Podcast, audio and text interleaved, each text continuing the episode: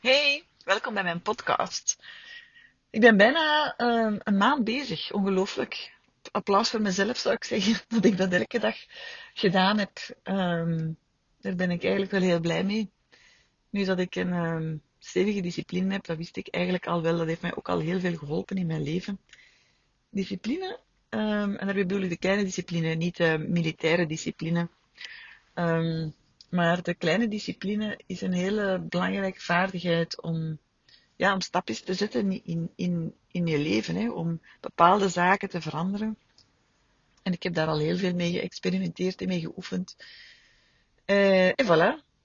Als ik iets wil, als ik echt iets wil, dan doe ik dat gewoon. En dat is, um, dat is echt iets wat ik mezelf heb aangeleerd, want uh, ik, had, uh, ik heb nooit veel discipline gehad om eerlijk te zijn. Uh, studeren was voor mij altijd een, een, een, een leidersweg. Ik had absoluut geen zittend gat, zoals ze dat bij ons thuis zeiden. En um, dus studeren was een en al uitstellen, perfectionisme, faalangst. En uh, ik deed alleen maar het absolute, absolute minimum om niet, uh, niet te buizen. Dus ik heb het echt geleerd door mij ouder te worden met um, te beseffen hoe belangrijk het was en dat heeft mij al heel veel uh, gebracht. Maar ik wou het eigenlijk helemaal niet hebben over discipline. ik wou het hebben over waarom dat we meemaken wat dat we meemaken. Um, ik zie wel vaker uh, zo posts voorbij komen zo, hè, van het, wakker worden en, uh, de coronacrisis. En hè, twee jaar geleden stonden we echt aan de, aan de start van, van de eerste lockdown.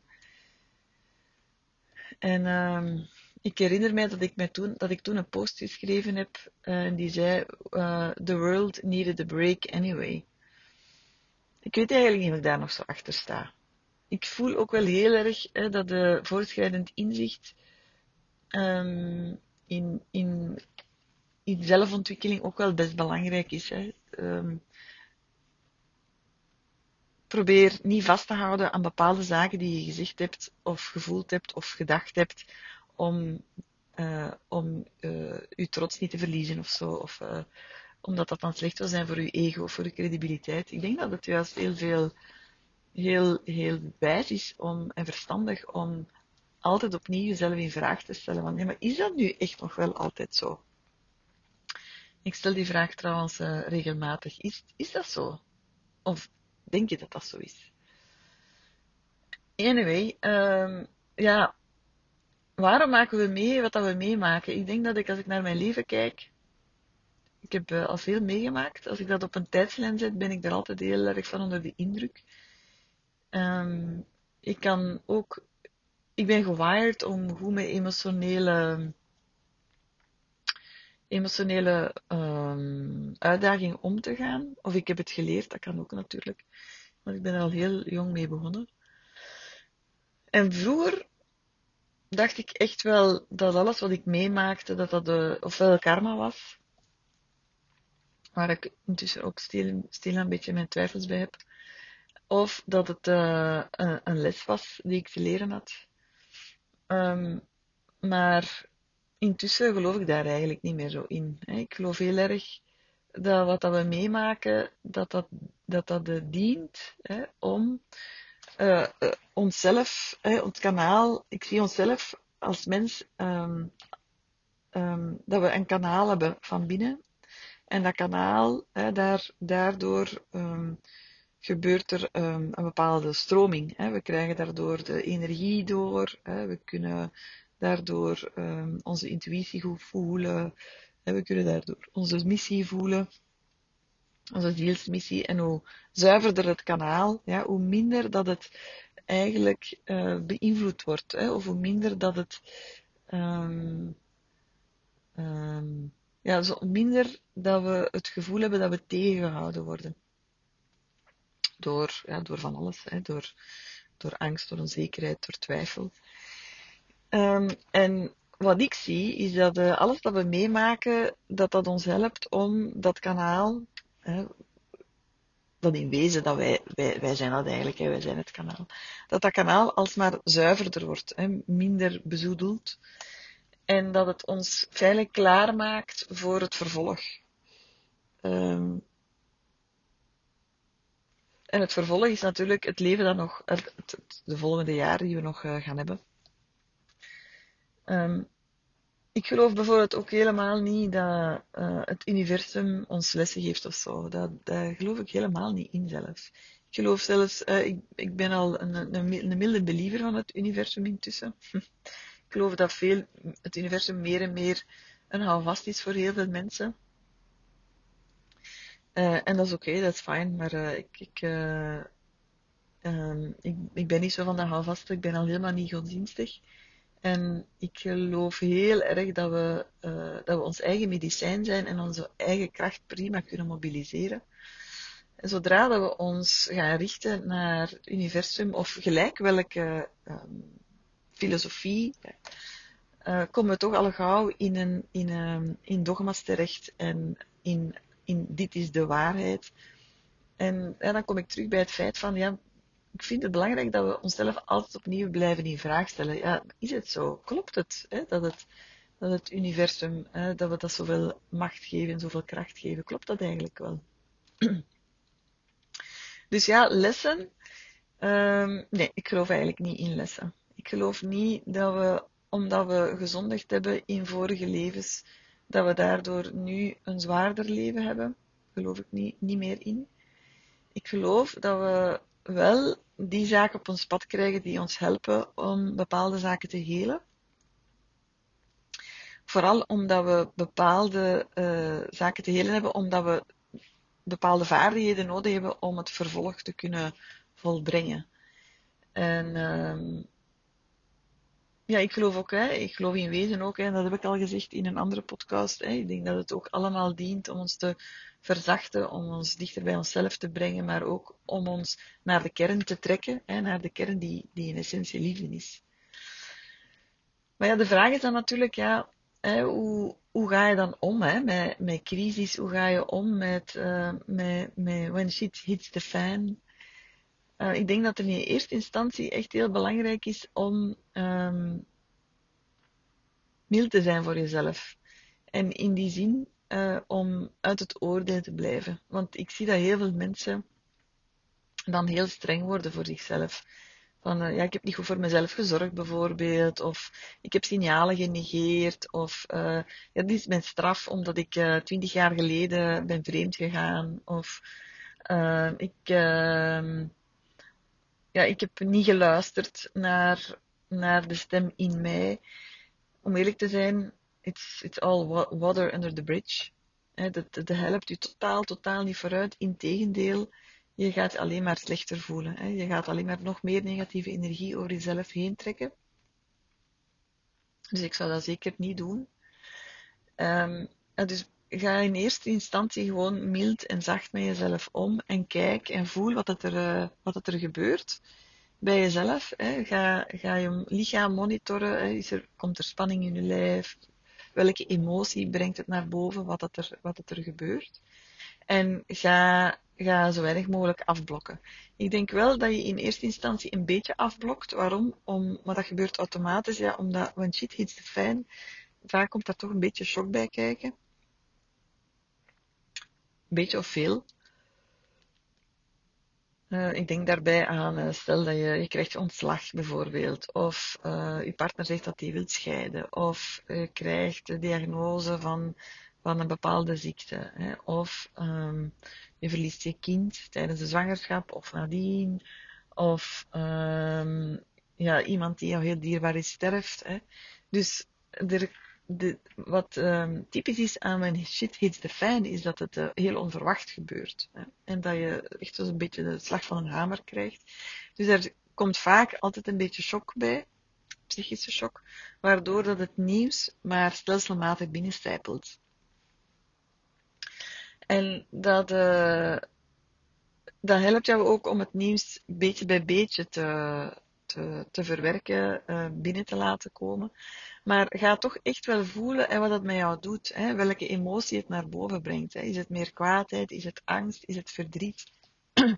Zonder dat te willen verklaren. Want misschien um, ja, misschien gebeurt er iets waarvan je denkt van, oh, nu zou ik eigenlijk angst moeten voelen, maar ik voel verdriet. We kunnen eigenlijk niet zo goed altijd pinpointen hoe dat komt dat een bepaalde emotie naar boven komt. Maar heb er vertrouwen in. Ja, heb er vertrouwen in dat wat er naar boven komt, dat dat klopt. Hè? En ga dat niet gaan analyseren of ga dat niet gaan groter maken of kleiner maken. Maar omarm het gewoon. Hè? Als er angst is, oké, dan is er angst. Voel je verdrietig, hè? laat de tranen dan lopen. Um, ben je kwaad, hè, ga dan maar roepen in het bos en breng die kwaadheid naar buiten.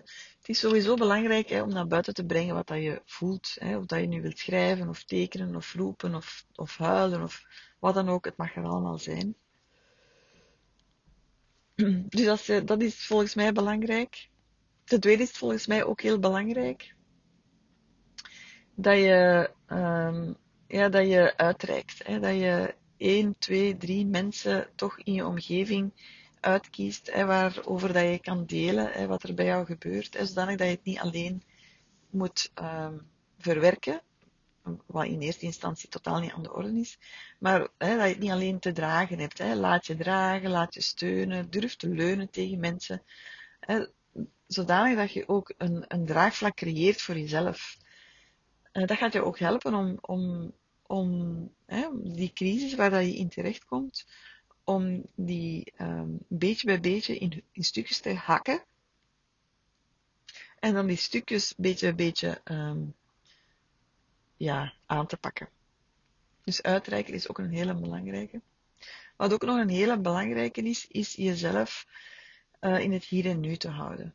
Wanneer uh, er iets uh, gebeurt, hè, iets wat ons heel erg um, choqueert of we krijgen slecht nieuws, dan schieten we vaak uh, naar het verleden of naar, het, naar de toekomst. Hè. Het verleden zit, zit, zit verdriet vaak, hè, roept veel verdriet op.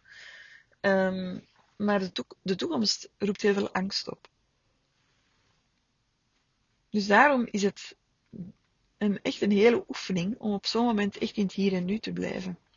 ook nu met de oorlog in uh, Oekraïne zie ik dat ook, dat mensen beginnen zich echt wel vragen te stellen, ja maar wat als? Nu om eerlijk te zijn, je hebt daar geen, geen antwoord op. Je hebt geen antwoord op je wat als vragen. En um, het enige wat je daarmee doet, is jezelf bang maken. En misschien zijn er nu mensen, en misschien denk jij nu, ja maar we moeten toch onze voorzorgen treffen.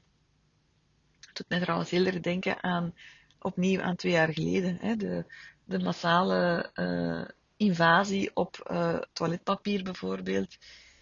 Ja, waar heeft ons dat gebracht? Hè? Nergens. Dus blijf heel erg in het hier en nu. En wat kan jou daarbij helpen, is goed gronden. Hè? Echt goed gronden. Zorgen, laag bij de grond blijven, letterlijk. Ga je wat onkruid uit doen in je hof. Uh, vroet wat in de aarde. Um, ja, ga letterlijk op de grond liggen, uh, maar ook je ademhaling. Hè.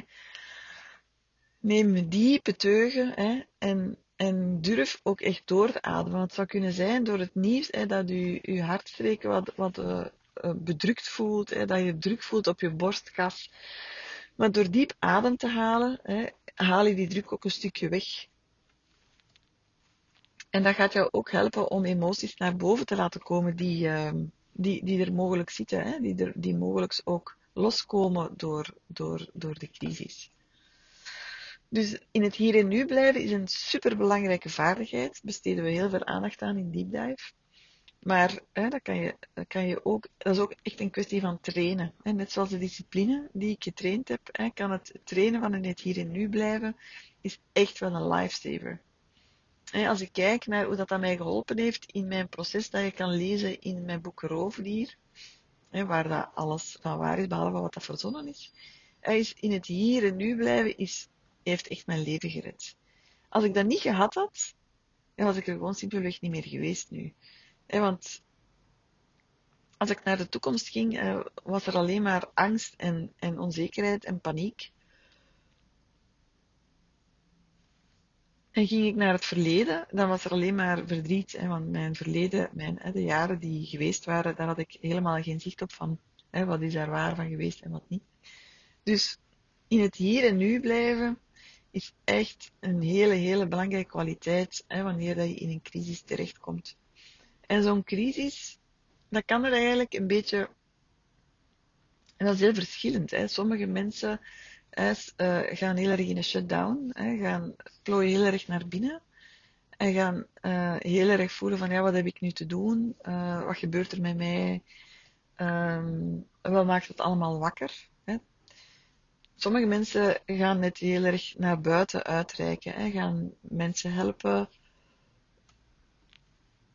willen zich um, zinvol bezighouden, willen heel graag iets betekenen voor anderen, dus dat is heel persoonlijk. Maar wat, alle, wat voor mij wel de rode draad is in zo'n crisissituatie, hoe dat die er dan ook uitziet. De coronacrisis is bijvoorbeeld ook zo eentje. Hè, is dat het uh, op een of andere manier zaken in jou uitvergroot. En die uitvergroting die gebeurt eigenlijk vanzelf. Het is een uitvergroting die, um, ja, die natuurlijk en organisch gebeurt, maar waar dat veel mensen heel erg van schrikken. Maar wat ik heel erg zie, is dat um, gelijk welke crisis alleen maar scherper stelt wat er, wat er al aanwezig was. Dus als jij bijvoorbeeld iemand bent die angstig is, maar die angst onderdrukt, dan komt die in een crisis heel sterk naar boven. Ben je iemand die uh, geneigd is om sterk te vluchten, dan ga je dat in een crisis ook meer gaan doen omdat dat nu eenmaal uw overlevingsmechanismen zijn. En in, in uw comfortzone ga, heb je die overlevingsmechanismen beter onder controle. Het zijn ook copingmechanismen. En copingmechanismen is een manier om om te gaan met wat er rondom jou gebeurt. En um, als je in je comfortzone bent, dan is het eigenlijk makkelijk om, uh, ja, om voor jezelf te zorgen en de veiligheid op te zoeken en om te functioneren, tussen aanhalingstekens. Maar um, als je um, buiten die veiligheidszone, buiten die comfortzone komt en zelfs buiten je veiligheidszone uh, zone komt, bijvoorbeeld, stel nu Oekraïne, hè, ja, die mensen zitten totaal uit hun veiligheidszone, um, dan is het dan komen die oude overlevingsmechanismen of die oude copingmechanismen komen dan naar boven. En dan, is het, dan, vind ik het, dan is het, wordt het heel interessant, denk ik, voor ons als mens. En, en uh, ik voel daarin ook altijd uh, veel uh, interesse. En ik, ik raak enorm geïntrigeerd altijd als ik mezelf observeer in tijden van crisis. Omdat ehm, je kan daar ongelooflijk veel uit leren. En dat is, ik vind dat ook een hele, een hele mooie mindset. Hè. Je kan echt die nieuwsgierigheid naar jezelf aanwakkeren. Aan wat gebeurt er juist? En oh, dat is interessant en dat is intrigerend. En hè, leer om jezelf echt goed te observeren in momenten van crisis. Omdat je daar, omdat je in die momenten een enorm venster hebt van heling. En dat klinkt raar, waarschijnlijk. Um, want je denkt van, nou, lief, ik zit in crisis, kan, kan ik helemaal niet helen. Nee, op dat moment niet misschien. Maar door jezelf goed te observeren, leer je wel heel veel over jezelf. En wat dat je leert over jezelf, kan je, als de, hè, als de, de, de stof een beetje gaan, uh, neergedwarreld is, daar kan je wel heel veel mee, mee doen dan. Dus schrijven is bijvoorbeeld in tijden van crisis een hele goeie. Schrijf dingen op, hou een dagboek bij en kijk wat er zich ontvouwt. Hè. Kijk wat dat je voelt, kijk wat, dat er, wat er zich toont. En um,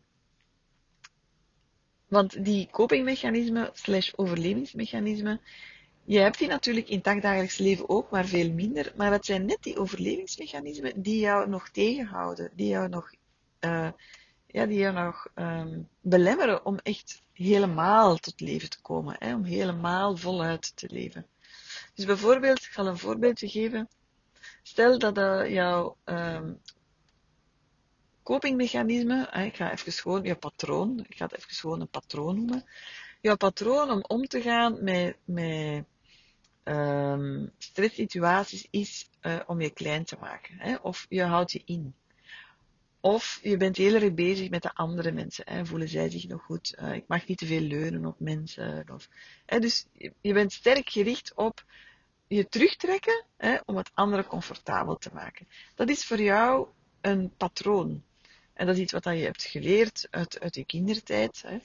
Maar um,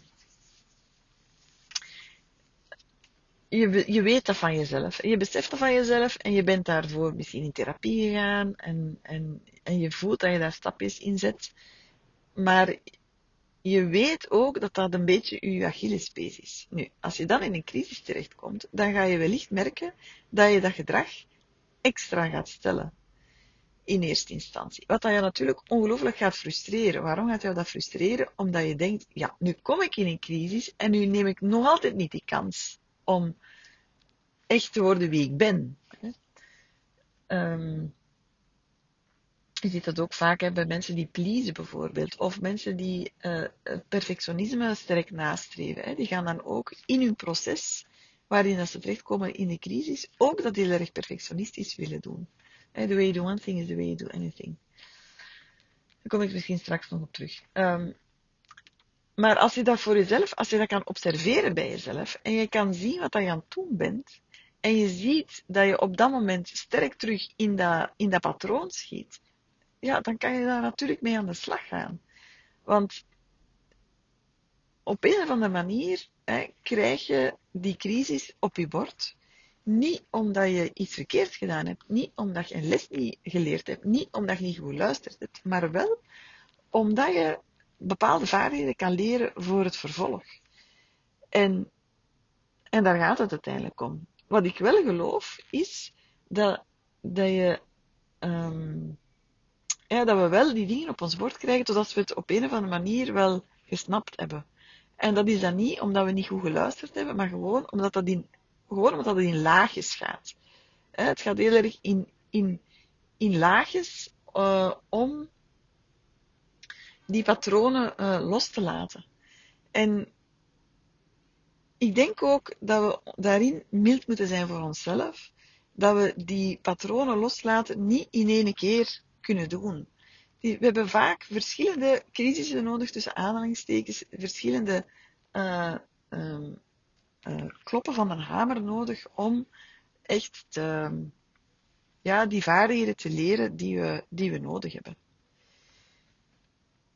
Dus ja, ik denk dat mildheid ook echt een hele belangrijke is. Want wellicht kom je bepaalde zaken een aantal keer tegen op je leven. En dat wil echt, echt niet zeggen dat je het niet goed gedaan hebt.